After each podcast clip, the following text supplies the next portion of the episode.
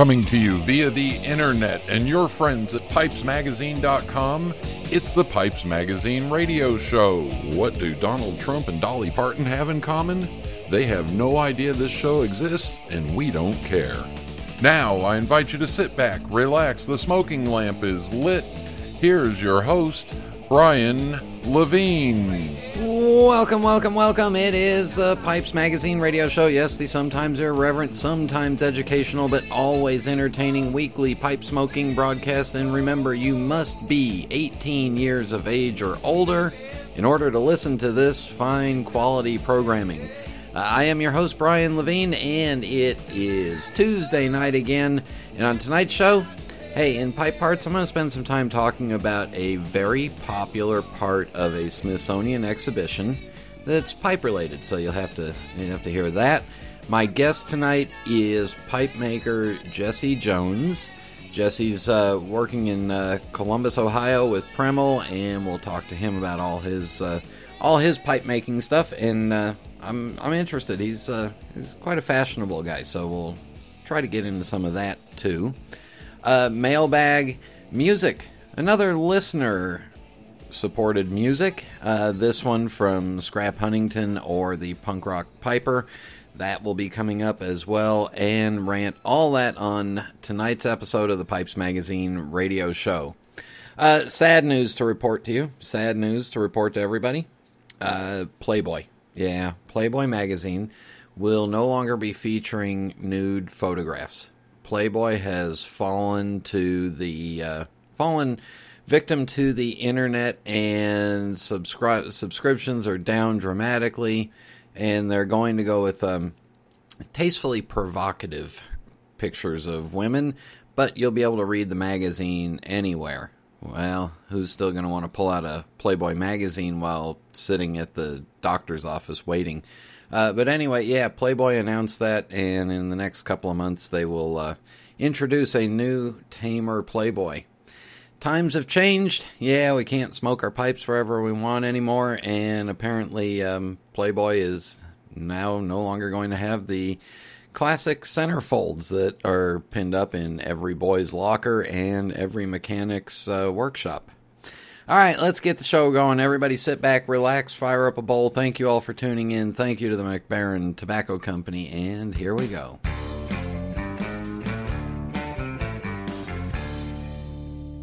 Do you need a reliable source for ordering pipes and tobacco? Do you find it difficult to get your favorite blends outside of the US? 4noggins.com stocks all of your favorite pipes and tobaccos and ships all over the world. All forms of payment are accepted and orders are processed the same day. There are no worries when ordering from 4noggins.com. 4noggins.com is your source for all of your pipes and tobacco needs. We ship in the US and international with no worries. 4noggins.com for all of your pipes and tobacco needs. I'm Jeremy Reeves, head blender of Cornell and Diehl Pipe Tobacco Company. At Cornell and Diehl, we think the best things in life are better with age, and we are passionate about creating the best possible pipe tobacco available. Fueled by this passion, we introduced the Cellar Series, a collection of blends like no other. While the blends in this series are ready to smoke now, each one has been meticulously designed to optimize depth and complexity as the tobacco ages in the tin. Currently, the Cellar series is comprised of Oak Alley, Cheneys Cake, Joie de Vivre, Old Grove, and Bourbon Blue, but we will be unveiling new additions to this very special series as time goes on.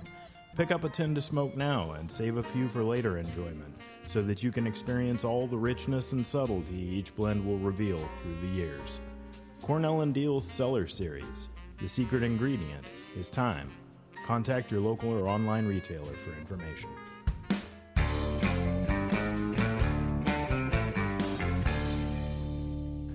We are back, and in just a minute, Jesse Jones will be on the phone with me.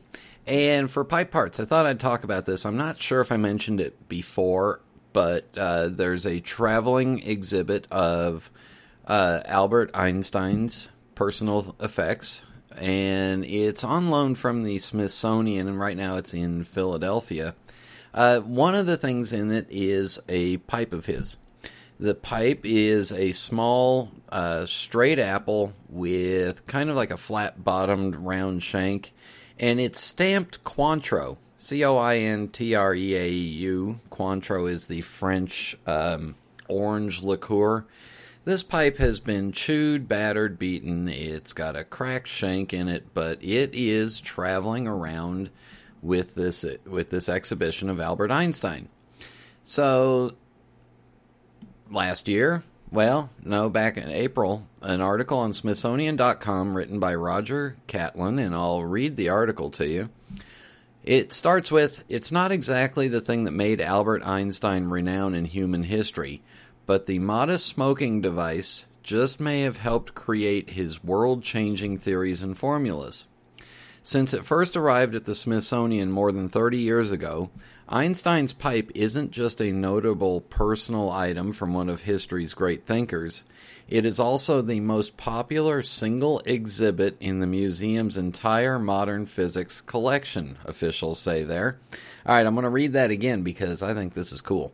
Uh, since it first arrived at the Smithsonian more than 30 years ago, Einstein's pipe isn't just a notable personal item from one of history's great thinkers, it is also the most popular single exhibit in the museum's entire modern physics collections, officials there say.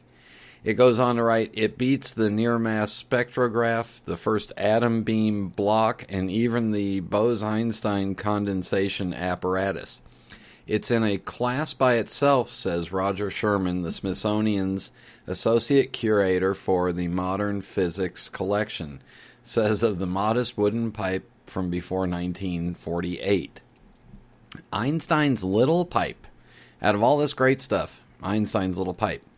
And the article goes on to say, and yet, as the 60th anniversary of Einstein's death approaches us on April 18th, that's this past April, the pipe itself is not currently on display among the science holdings of the Smithsonian's National Museum of American History in Washington. Instead, as proof of its popularity, it's at the National Museum of American Jewish History, a Smithsonian affiliate in Philadelphia, for several years. We get requests from other museums to borrow it, Sherman says, Requests from other museums is the main way to measure popularity of an artifact, he says, and it's been on loan many, many times. I'm thinking about asking to borrow it myself. Uh, he goes on to write, It may be only six and a quarter inches long with a bowl standing less than one and a half inches high, but the pipe takes on added importance since it is one of the few personal objects remaining from the Nobel Prize winning creator of the theory of relativity. People associate him with the life of the mind and writing theoretical papers, Sherman says. So anything that is a material presence related to him as, has a particular appeal that perhaps doesn't apply to other people. The fact that there aren't many surviving artifacts of Einstein's or pipes, though he was pictured as having a variety of them, is an aspect of how Einstein lived, Sherman says. He did not value material possessions. For example, the house he lived in in Princeton, New Jersey, is not a museum, it's just a private house. And there aren't museum sites with collections of things that belong to him anywhere. His most valuable legacy is his papers, and most of them are preserved today in Jerusalem, Sherman says. The pipe, however, may have been a crucial tool in the formulation of his theories. I believe that pipe smoking contributes to a somewhat calm and objective judgment in all human affairs, Einstein was once quoted saying, as saying in 1950. It didn't take an Einstein to know that smoking wasn't good for his health, though. He enjoyed smoking, Sherman says, but at one point his doctor told him to give it up, so he did. But he didn't give up on the pipes themselves, and he would fairly often stick an empty one in his mouth and just chew on it. And in fact, we have evidence of that, he says, because the pipe that we have is partially chewed through. He definitely used it in one way or another. The pipe came from the collection of Gina Plunguian, I hope I didn't butcher that, a sculptor from Newark, Delaware. She had been a friend of Einstein's and also worked for him and helped him with his paper with his paperwork in his office. Sherman says. She was a sculptor, so she made a bust of Einstein. At one point, he gave her one of the pipes that he had. In the article, there's a picture of her sculpting Einstein, and he's got a pipe in his right hand uh, as she's working away with it. The article goes on to say the Smithsonian acquired the artifact in 1979 from her widower. The Smithsonian Archives of American Art also has a photograph from 1947, the one I mentioned above, uh, with her working on her bust of Einstein as the artist holds what may well be the pipe in question. Part of the popularity of the pipe is due to the fact that it humanizes him, Sherman says. Smart as he was, it was hard for him to give up on smoking. Einstein died in Princeton on April 15, 1955, at the age of 76 after a ruptured abdominal aortic aneurysm, which sounds like a bad thing to have. Uh, anyway, thought it was a really cool article. Uh, the Cointreau pipes, to me, looks like it was just a standard French or English factory made pipe that the Cointreau tobacco, uh, the, the Cointreau liquor company was uh, giving away as a promotional item. Enjoyed the article. Hope you did too. And in just a minute, Jesse Jones will be on the phone. This is Internet Radio. This is Phil Morgan, General Manager of Missouri Meerschaum Corncob Pipes in Washington, Missouri. Our mission since 1869 has been to produce great smoking pipes that anyone can afford. We guarantee our pipes won't be your most expensive, but they just might be the ones you smoke the most. At Missouri Meerschaum Company, we don't just sell our corncob pipes, we grow them, make them, and smoke them. Missouri Meerschaum, Washington, Missouri, since 1869. Craftsmanship, history, tradition. These are the hallmarks of all quality products. From the finest wines bottled in France to the most highly engineered automobiles manufactured in Germany, Denmark has been the one country in the world where craftsmanship, history, and tradition have for centuries created the finest pipe tobaccos in the world. Since 1887, the Halberg family have led the pipe tobacco industry through their ownership of Mac Baren Tobacco Company, and they continue to create the most sought after blends in the world today, just as they did over 100 years ago. In keeping with their long history of providing the world with the best tobacco on earth, Mac Baren is proud to announce their newest creation, Modern Virginia, as a loose cut version and a flake version. Bright and dark, rich Virginia tobaccos have been combined with just a hint of burley for strength in this soft and smooth smoke with delicious fruit undertones. As the world leader in flake tobacco production, Mac Baren is sure that this blend will appeal to the true connoisseurs of traditional Virginia flake tobacco, as well as those who like their tobaccos on the sweeter side. Enjoy the culmination of centuries of experience by picking up a tin of modern Virginia from Mac Baren Tobacco Company. Available at fine tobacconists everywhere. Welcome back to the Pipes Magazine radio show, and uh, joining me on the phone is one of the sharpest looking young guys in the pipe making world. You saw pictures of him in the uh, in the article that uh, that uh, was put up on the New Orleans Pipe Show, and he's making some really fine pipes. So please welcome Jesse Jones to the Pipes Magazine radio show. Ryan, thanks for having me. And I appreciate the plug about being sharply dressed, but I can assure you nothing is further from the truth, as uh, as my wife would point out to me on occasion. Well, wives are there to set us in our place, um, and most of the time they're right as long as you're around them. Anyway, That's right. uh, so where did you grow up? Where are you from? How did you get into smoking a pipe? So I grew up in a small town in the northeast corner of New Mexico called Clayton. Um, we were 10 miles from Texas and 8 miles from Oklahoma. Um, so the culture was very similar. Uh, we might as well have just been annexed to Texas, frankly. Um, and there was nothing in Clayton, um, which I didn't particularly mind. I'm sort of a rural country boy. Um, but when it came to uh, time to go to college, I ho hummed around for probably longer than I should have, and finally settled on uh, West Texas A&M, which was in Canyon, Texas. Uh, that's 10 miles south of Amarillo. And uh, I knew, sort of from the moment that I turned 18, that uh, I was going to be some sort of smoker. Um, everyone in my family, except for my parents, smoke. Uh, now it's always cigarettes, and that's unfortunate. But you know, a side effect of that was every family gathering, every Christmas, every Thanksgiving, there would be people sitting around smoking cigarettes, and so that scent sort of uh, reminded me of family and good times. And um, of course, the, the the downside of that is I have lost quite a few relatives um, to smoking cigarettes. But I knew when I turned 18 I was going to be a smoker. So I thought, well, a pipe is probably the best way to go. Not as harmful for you as cigarettes can be. Um, so when I moved to college, I walked into my local B&M. I bought my first pipe for twenty dollars and a pouch of their tobacco, which I'm sure was a mix of Lane 1Q and probably BCA. Um, and let me tell you, that pipe was probably more fill than Briar, and uh, had a very similar experience to a lot of guys. Uh, smoked it, you know, it smelled nice, but it didn't really taste good. It burnt my tongue, and it wasn't really pleasant. Um, so I still liked the idea of smoking a pipe, but I didn't pick it back up again seriously. Um, probably for a couple more years. I had gotten into premium cigars for a while, and uh, smoking those on and off. And then I met a gentleman who worked at uh, the local B&M part time, who was a retired widower, uh, Vietnam vet, who had a pipe collection, um, a very extensive pipe collection. Ooh.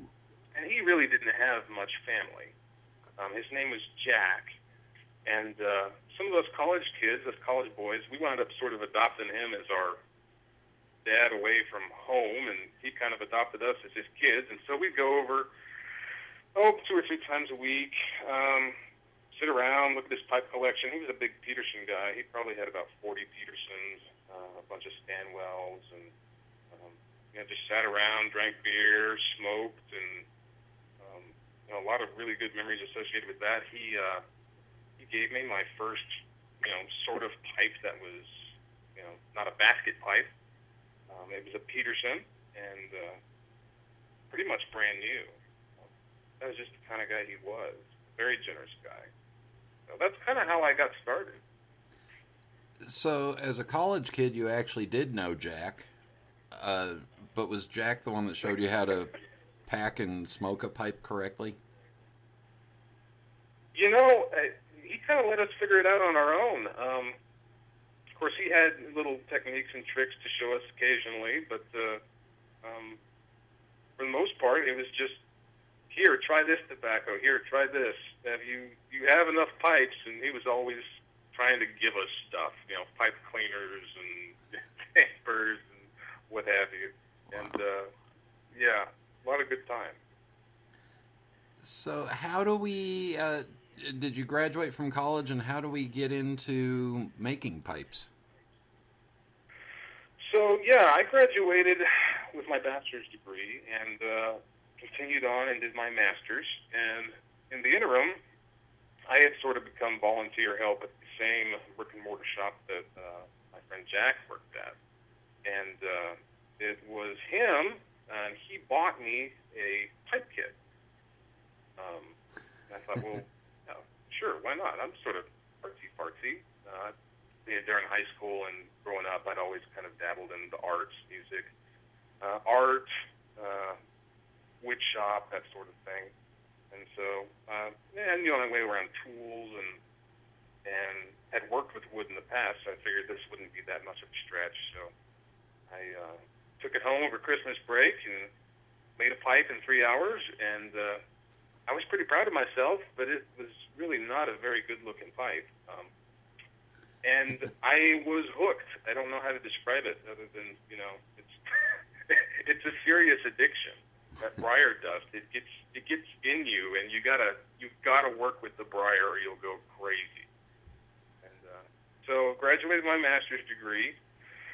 Um, hung around, started making pipes, and worked for the university full time. Um, things just kind of built uh, on themselves. I kept wanting to do more, so started getting more and more briar and stem material and experimenting and accumulating tools and and that was a uh, an ordeal in and of itself. Um, when I started, and up until the day that I left Canyon, actually, um, I was living in a dormitory. Um, and then later on, as I was employed by the university, um, I worked for their housing department and uh, oversaw um, a few residence halls and uh, lived in an apartment that was actually inside a dormitory.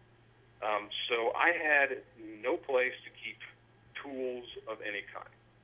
Um, so all of my pipe making tools were in my car and in a friend's garage. And so I would make pipes um, after hours down at the smoke shop. You know, I had a key so I could kind of come and go as I pleased, and it wouldn't be uh, unusual for you to drive by at 1 a.m. and I would be in the back um, with a files and sandpaper working on a pipe. Um, and of course, I was relatively well known around campus and had quite a few buddies who would smoke with me. Um, and they'd show up at midnight and knock on the door. I'd let them in, and pretty soon, you know, we'd have quite a little get together going, and me making pipes and them just chit chatting, and it was a very common occurrence. I'll just say that. so the, and there might have been some drinking involved. Uh, you know, just a little. uh, so, what is your master's in? Master's degree is in uh, political science with an emphasis on political theory. So um, oh, governments, the theories, well, the philosophy behind governments. So that makes you perfectly suited to make pipes. Uh, absolutely. and with a master's in political science, I'm assuming you're enjoying the uh, the current primary presidential races, and we'll avoid those completely. Oh, I love it. I love it. I can't get enough. Um, it's just, it's like a train wreck. You know, you just can't take your eyes off of it. so what? I mean, what was one of the hardest things for you to one one of the hardest parts of pipe making for you to get a grasp on? You know, I. I don't necessarily think anything was hard. I just think it took a lot of practice, and I would work for a while, and my my skill would sort of plateau until I until I reached um, sort of a uh, a point where I could there would be some sort of revolution and I could see something that I wasn't able to see before. Um, when you're just, for instance, here's an example. When you're just trying to match a stem to the end of a pipe, um, you just take sandpaper and try to make them flush. It's simple in theory. Um, but once you practice and get to know the materials, you discover that as you're sanding the joint between the stem and the end of the shank, obviously the briar and the vulcanite are different hardness, and uh, the briar will actually eat away faster than your vulcanite. And if you're not careful, you'll make a dip right there at the junction. And that's something that you have to control by very subtle hand pressure and uh, just uh, really keen eyesight, and even by the sense of touch. Um, and these little things, these little aha moments, sort of catapulted you into a new echelon of pipe making excellence, or whatever you want to call it. And then you, you know, plug along on that level for a little while until you had your next big aha moment. So I guess it is. It, I never really thought of it, but you are taking two different materials and making two identical round diameters and trying to make them look like one piece, but they deteriorate at a different rate. Right. Right. Uh, and then, of course, you also get the times when that's not a perfectly round connection, too. Right, like when it's an oval or a diamond, and, and then, of course, you want to make sure it matches from all directions, and, and it's really quite challenging. What do you prefer to shape first and then drill later, or do you drill first and shape after? Well, for me, it depends on the situation. Um, but my personal preference is to drill first. Um, I love English classics, and so frankly, I could care less about what the grain orientation is, or you know whether it's an ebauchon or a plateau. If I'm making a billiard, I I really don't care. Um, if I'm trying to make something more Danish and I really want to nail the, the grain around the, the bowl, usually um, you can find a block where the orientation is good enough. The cutters today, I mean, the stuff that we get from Mimmo is just so well oriented. The grain is oriented in the block really well to begin with that you don't really have to do a whole lot of shaping. Um, but if you really want to nail that grain, yeah, you need to shape first and then and then drill. We're going to take a break right here. When we come back, we'll talk about uh, your move to Columbus and a whole bunch more. So stay with us. We'll be back in just a minute.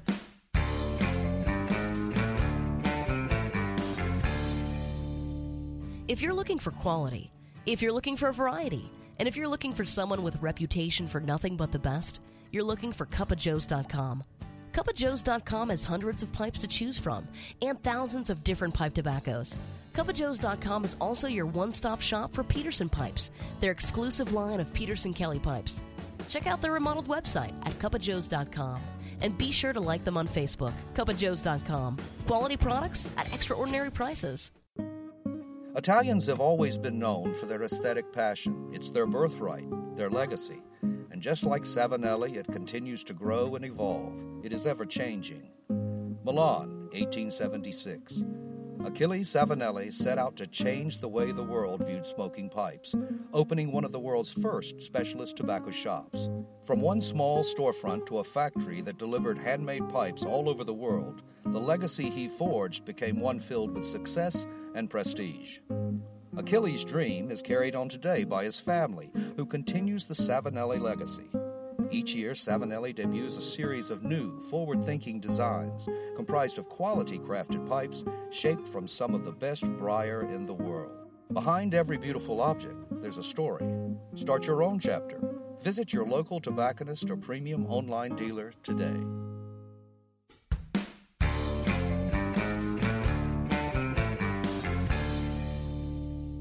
We are back on the Pipes Magazine radio show visiting with Jesse Jones. And real quickly, Jesse, is Jesse your actual real name, or were your parents uh, had a sense of humor? Um, it, it is my actual given name. Um, I, I don't know particularly why they chose that, but it, it does have a nice ring to it. So, uh, you know, I'm not complaining. Yeah, it's got a certain outlaw tingle to it. Um, anyway, so what what took you to Columbus, Ohio?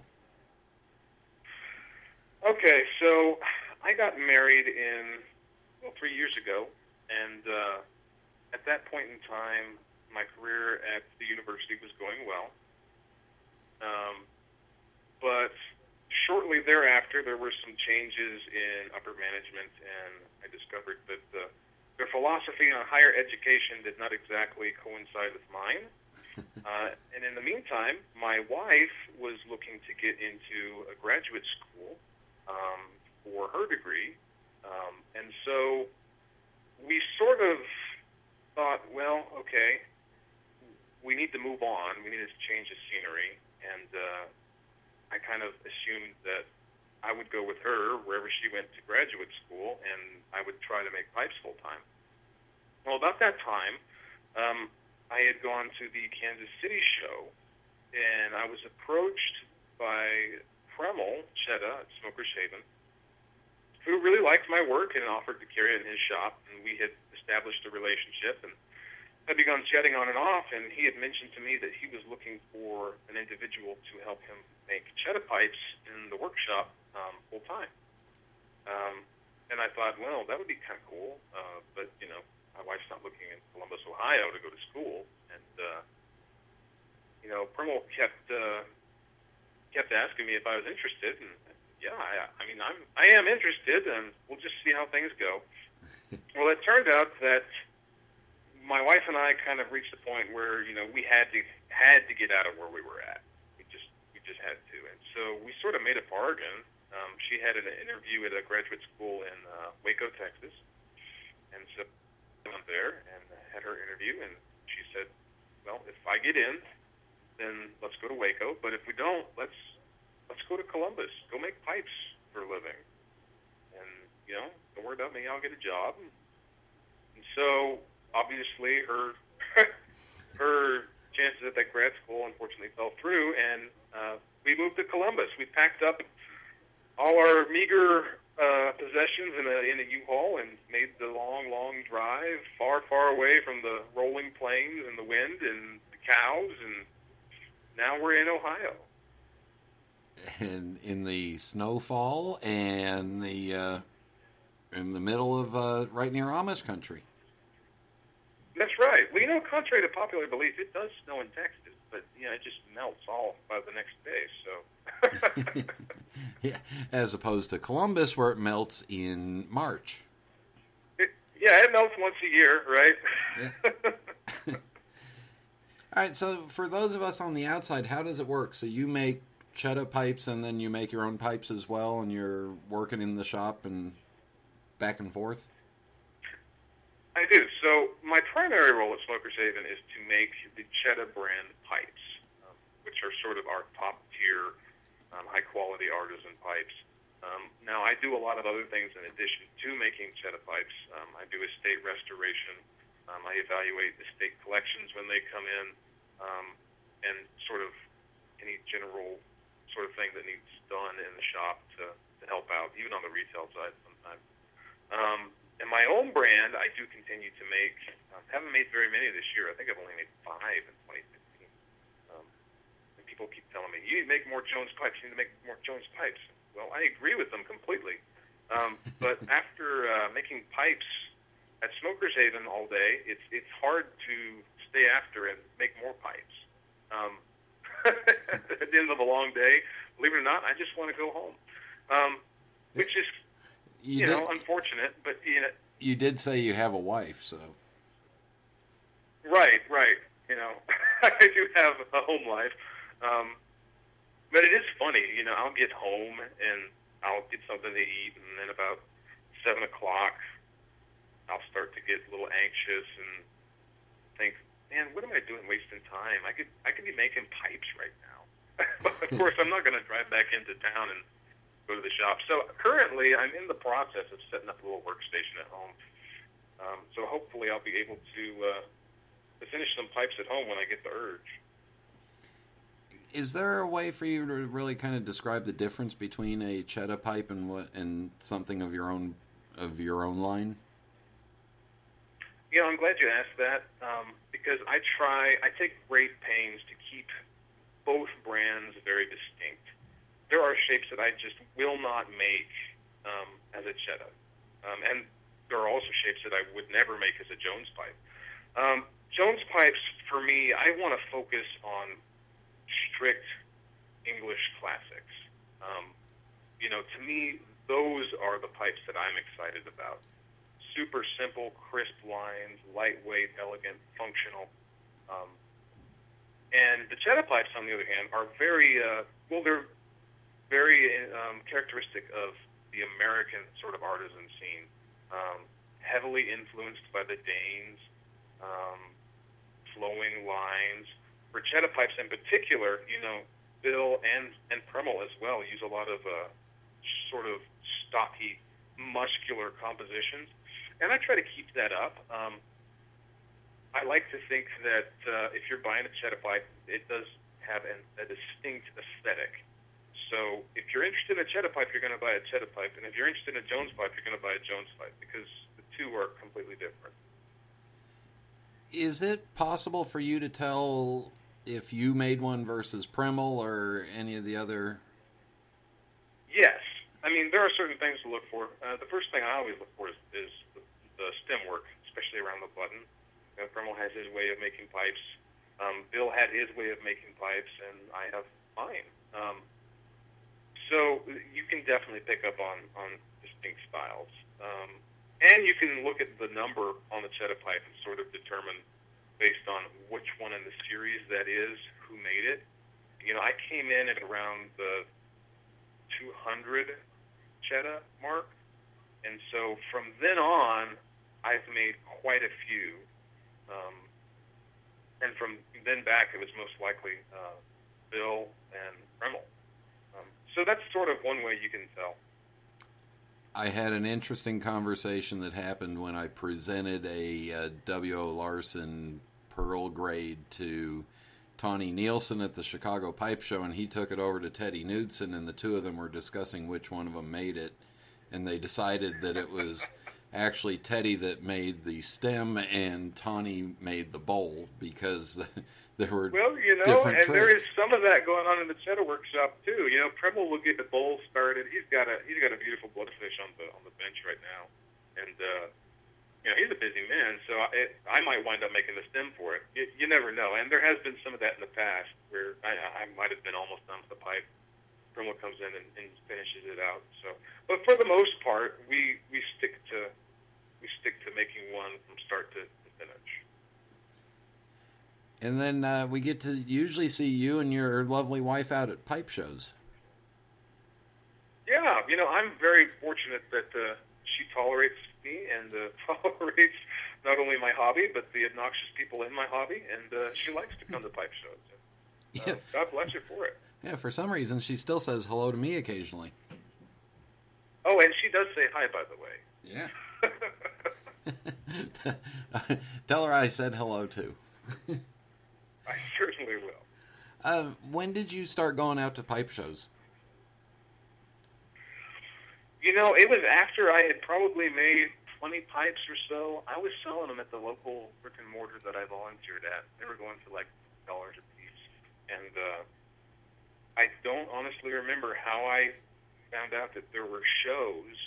Um, but somehow I did, and the closest one was Kansas City, and uh, it was the only thing that I could feasibly go to because it was in driving distance. I mean, if you're thinking about Canyon, Texas, and driving to pipe shows, that's about your only option. Yeah. Um, so yeah, I got some friends together, and we went to Kansas City for the first time, and you know we're just astounded.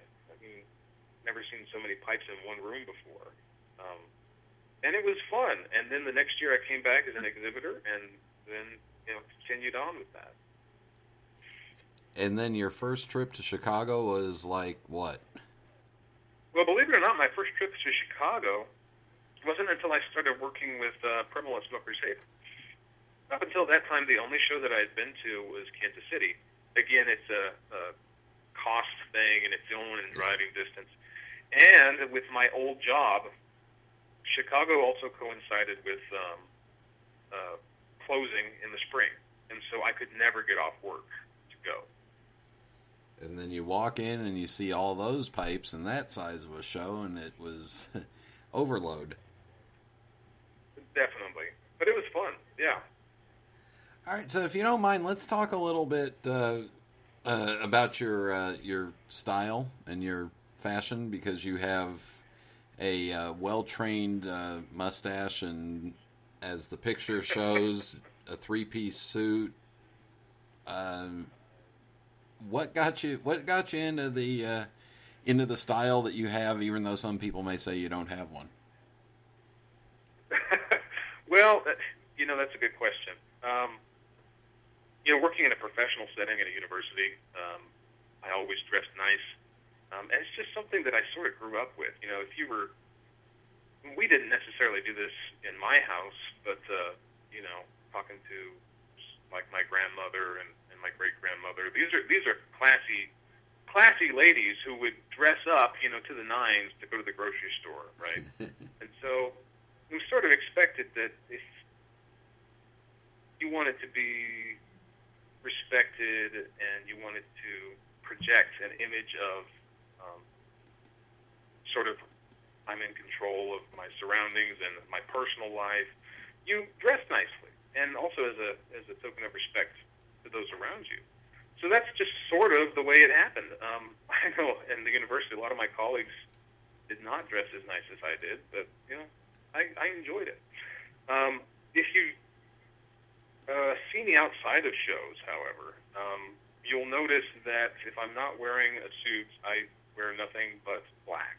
Um, and I've been wearing nothing but black casually for probably 15 years. Well, that makes it easy on what color am I going to wear today. Well, you know, I can get dressed in the dark and not have to worry about matching. So that in itself is worth it. Uh, your your mustache. Do you have any advice for people that want to grow one out and then wax it and train it? Uh, well, I can tell you this: if you really want to grow your mustache out and wax it and train it, please ask yourself the motive for why you want to do that. Is it because you want to be countercultural, or is it because you just really like to have a handlebar mustache? I've sort of fall into the latter category. Um, in fact, there are uh, probably more baby photos and toddler photos of me with some sort of mustache painted slash taped onto my face than there are with me without such a accoutrement. but yeah, um, you know, I've been told that you can start training with Elmer's glue. Um, I've never tried that. Um, it was sort of sort of tough in the beginning to get to do exactly what you wanted to do, but um, just get a good wax and keep up, keep the, the work, man. And uh, you know, it's not easy all the time. My wife says I spend probably more time fixing my mustache in front of the mirror than she does, you know, uh, putting herself together which is probably true, but it is what it is. Well, that's why all your clothes are one color because you're too busy worrying about your mustache. That's right. I just don't have time. You know, the stash is where it's at. All right. Jesse, we will wrap this up with the fast five final questions. No right answer, no wrong answer, just whatever comes to your mind. Are you ready? Oh, gosh, that's a lot of pressure. Here we go. What's your favorite pipe? Uh, I don't have one. Oh, chickening out. All right. What's your? I really don't. Uh, I love all pipes. All right, what's your favorite tobacco? Uh, Escudo. What is your favorite drink? Coffee. Yay. Uh, you don't put anything in it, do you? Mm, typically not. Okay, good. Um, oh, now I'm going to get in trouble from the people that like flavored coffees. Uh, w- when it's time to relax, do you prefer a book, a movie, or music? Um, usually a book, um, but that's a lot of work. So sometimes I, I opt for the other two because it's you know less effort on my part. I, I wait for the movie to come out and then complain about the book. Uh, last question, and this may be the hardest. Do you have any particularly favorite pipe smoking related memory? You know, I think my favorite pipe smoking related memories were just all of the good times that I spent with um, with my friends in the hobby. Um, those are irreplaceable for sure. And finally, to see your pipes, the Chitta pipes, and all that, I'm assuming we can go to smokershaven.com. Correct. Yeah, you can see uh, all the Chitta pipes and um, the Buckeye pipes that I make on Smokers Haven. Um, and my personal pipes, Jones Pipes, you can see at jonespipes.com. I have a gallery there of the Chitta pipes that I've made as well. Um, so if you're ever in doubt if I made a specific Chitta, um, I try to keep those pictures updated fairly regularly. And will we see you in Las Vegas? You will not see me in Las Vegas, no. Um, you'll probably be seeing Premal, but I'm not for sure.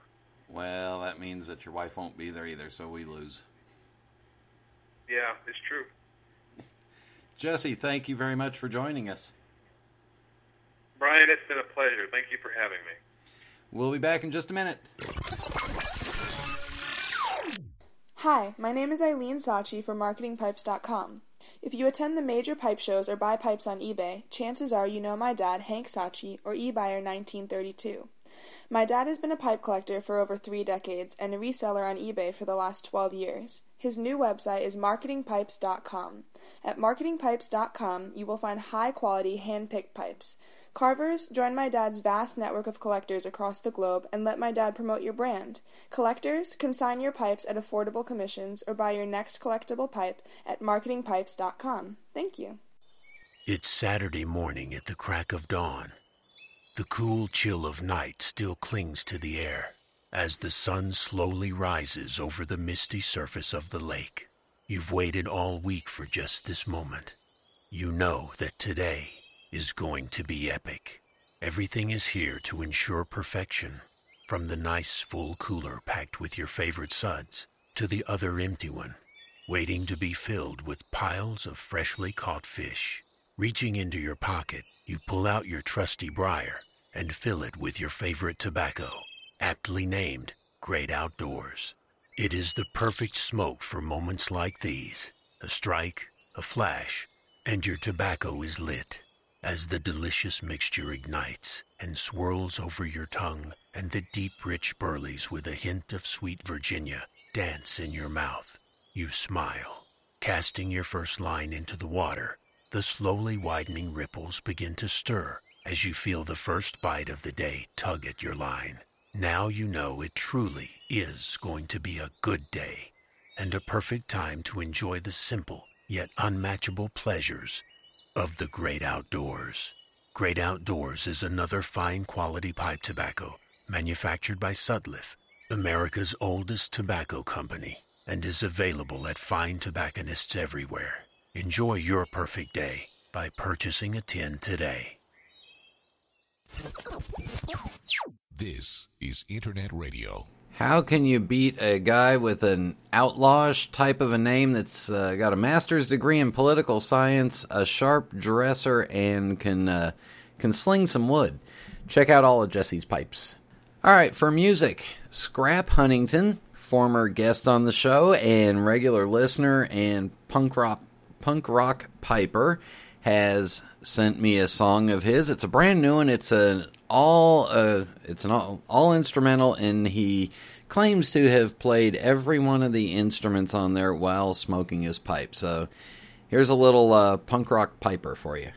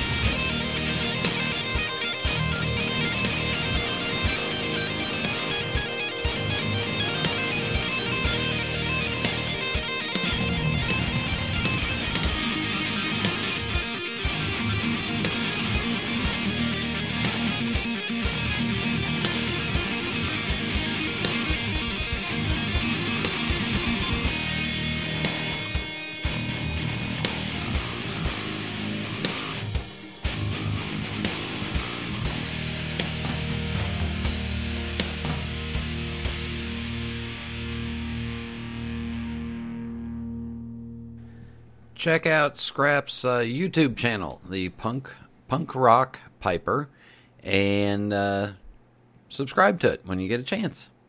Love it when the uh, when the listeners send in music that they've done. Just love that. You, Daddy has an email. In the mailbag, John Seiler writes, "Hi Brian. Of course, I know Sally, aka Pipe Tart. Sally is a very gracious is a very gracious and fun to be with person. I've smoked many a bowls with her and others after hours at pipe shows.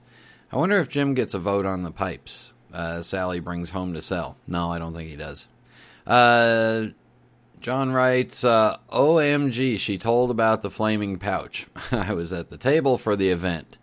I believe it was at Chicago, and at the next KC meeting, they had a fire extinguisher for her just in case. Like I said, a fun pipe, a fun pipe person. Music, Bob Bittner, Naomi gets the last laugh, interesting to say the least. Rant, you could have a boring month for your birthday. Try March. Great show. Uh, the Kilted one was actually up late. Um, another great show, Brian. One of the few shows I've been up late enough and Compost Mentis read sober. Ah, okay. There we go. I thought I was drunk. Uh, even to listen to live. Uh, by co- by pure coincidence, I'm sat here smoking a massive K Woody handmade that I bought from Sally at the Chicago show this year, and enjoying your conversation. Sally seems even nicer than I realized, and you have some good banter between the two of you. I'll look for the photos of you on the pipe tart. Yeah, okay. Can anyone say blackmail? No, they're up there. They're already out there. Uh, music, not quite to my taste, but not bad. Rant Halloween is bad enough for the begin for the beginning of October, but I saw Christmas stuff in the shops this week. Happy birthday, though. I hope you have a good one whenever it is. Jordan. uh, Jordan lives up there in uh, in the United Kingdom or Scotland or Ireland or one of those places, and if they've got Christmas stuff out already, we're all in trouble. KC Ghost, Dan writes, really nice finish to the Pipe History series. I hope people enjoyed that as much as I did. Sally Gottliebson is just a delight person and one of the treasures of the hobby. I am not an Italian pipe guy, so I have limited opportunity to purchase from her. I was clever enough to buy one from her at the last KC show, and we used it as the first prize in our slow smoke competition. Uh, the Buffalo Ballsack story is reaching legendary proportions. the tall tale about a big sack? No. Um, I was at the show, but was unfortunate not to be a first person witness of the event. Anyone interested in acquiring one of these items can go to whitewoodleather.com. Uh, Sally's interest into the pipe world was, entrance into the pipe world was very interesting. I bet being in a class taught by her must have been a hoot. I guess I would have preferred Monster Mash for the song. All right, maybe we can do Monster Mash for uh, next week. Um, I hate horror movies. I can't imagine why anyone would create these things for a viewing public that is borderline psychotic and armed to the teeth. If anything, we need more calming movies like The Grass Grows at Midnight or something. Thanks. Uh, New Broom writes Who needs Hugh Hefner's centerfold? Sutliff's Multidolce ad will suffice, Mike. we'll try to hook you up with her. And Voorhees says, met Sally at the NOLA pipe show, and she was great to deal with. Also happened to be smoking the one I got from her. PCR1 writes, uh, great show, loved the interview, and his avatar's a straight razor, which I think is cool, even though I couldn't use one. Uh, Mr. Bream, a new member on the on pipesmagazine.com, writes, enjoyed the show as always. Got a laugh out of this week's rant. I feel your pain. Try having your birthday on Valentine's Day. As a kid, when I had a birthday party, my mother would make my birthday cake. The other kids usually had a round or rectangular layer cake, and most of the time they were chocolate or vanilla with some sort of icing. My cakes, strawberry, heart shaped, and usually, you guessed it, pink. At least the icing was usually red or pretty close. They tasted great, but they sure caused me a lot of grief from my friends. Okay, I apologize. And uh, P. Russ writes, Hey, now you just keep the pink in October. February is already the shortest month of the year, has to deal with Valentine's Day and the whole leap year fiasco. The last things we Pisceans and Aquarians want to have to deal with is more reasons to disdain our birth month. Okay, okay, okay, I get it. Uh, he goes on to write, You just buck up there, Skippy. You'll be fine in your pink gloves watching Sleepy Hollow while eating birthday cake, Pat. Uh, Pat, the problem is the birthday cake will be pumpkin pie. That's the problem. Um, SS Jones Al writes Sally is the lively center to any pipe event. It was great to hear her interesting history. I love the song. All right. Uh, just a reminder the West Coast Pipe Show coming up In fact, we'll have an ad for it in just a few minutes. Uh, the West Coast Pipe Show is coming up. You'll be able to see me there. If you have any suggestions for uh, pipe part segments, please let me know. Email me, Brian at pipesmagazine.com, or post them on the Pipes Magazine radio show page. I'll uh, check those out. I promise I'll get to them or do the best that I can getting to all of them. Uh, I do have a couple of segments coming up related on uh, travel for you. So, a couple of things on that. And then the holidays are coming up, so we'll get into the holiday mode. All that coming up. Long time to go in the future. Hope to see you at the uh, West Coast Pipe Show. All right, in just a minute. Rant time.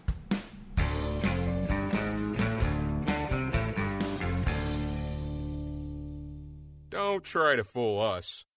We know something is getting you down. The world, the job, your wife, the rotten kids. What you need is a break that is guaranteed to boost your spirits. And the West Coast Pipe Show in Las Vegas provides that break every year. Get off the plane. Look at those garish neon lights on Las Vegas Boulevard and start smiling. Then come to the Palace Station Hotel for a two day non stop spirit lifting immersion in your favorite hobby pipes. Nothing but pipes. Smoke on the showroom floor. Gamble or gamble with those great friends you see all too infrequently. When you get home, only a little bit poorer. And why shouldn't the kids go to the local JC instead of being spoiled by that expensive university? You will be so much happier to see the wife and the kids. Unfortunately, we can't help with the job situation. November 6th and 7th, 2015, Las Vegas, Nevada. My name is Shane Ireland, and I'm the pipe manager at smokingpipes.com. It's my job to source and select the absolute best pipes from all over the world. We take collecting seriously, so you should think of us as your team of personal pipe shoppers. When you browse our site and make your selection, the pipe you've picked out has traveled from the maker to our merchandising and quality control department. It was then given to our highly skilled photographers, videographers, and copywriters before being carefully and lovingly packaged by our shipping team. The pipe you see is the pipe you get, and it's just the one you've been searching for. Whether you're on the hunt for that next special piece to add to your collection or would simply like a recommendation from our extensive selection of tobaccos, give us a call at 1 888 366 0345 and our friendly experts will be glad to assist you. We are quality, we are experts, we are collectors, we are smokingpipes.com.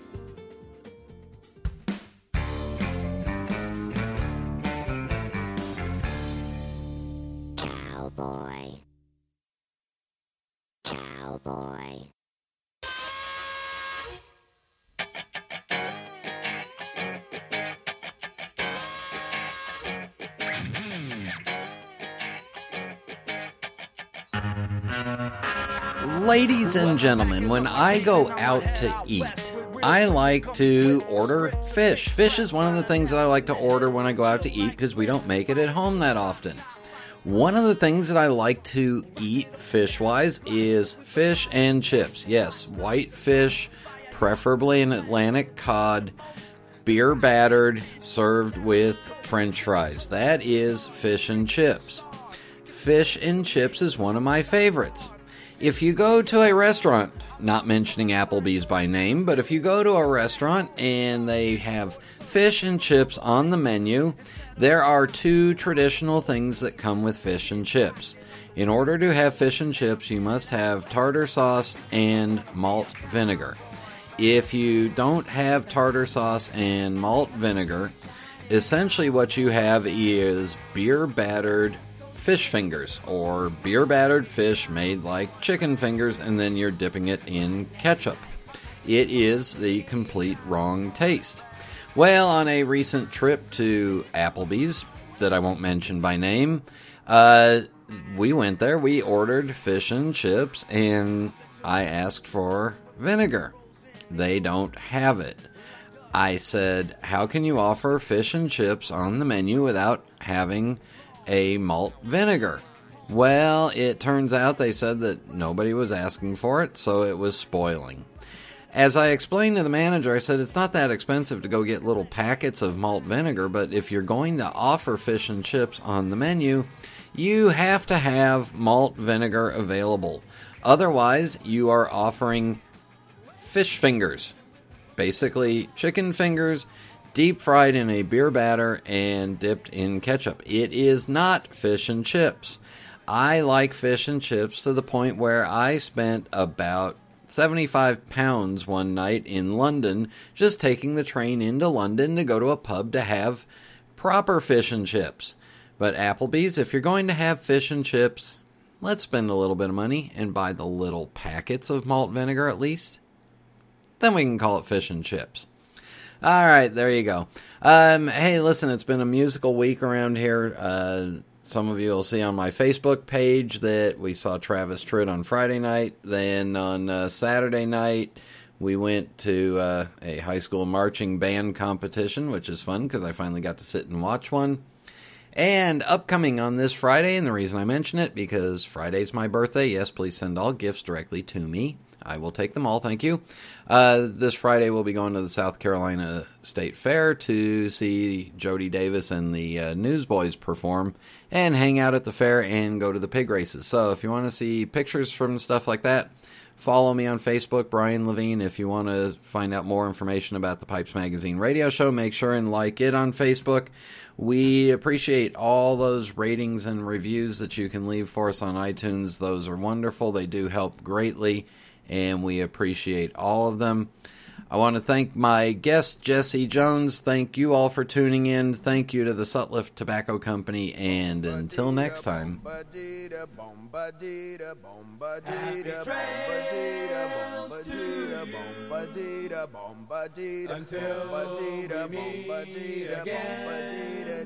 Happy trails to He's fine until then. Who cares about the clouds when we're together? Just sing a song and think about sunny weather.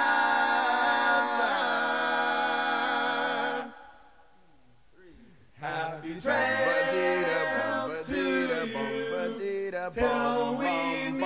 meet again. If we had Dolly Parton on the show, it'd be like having two guests in one.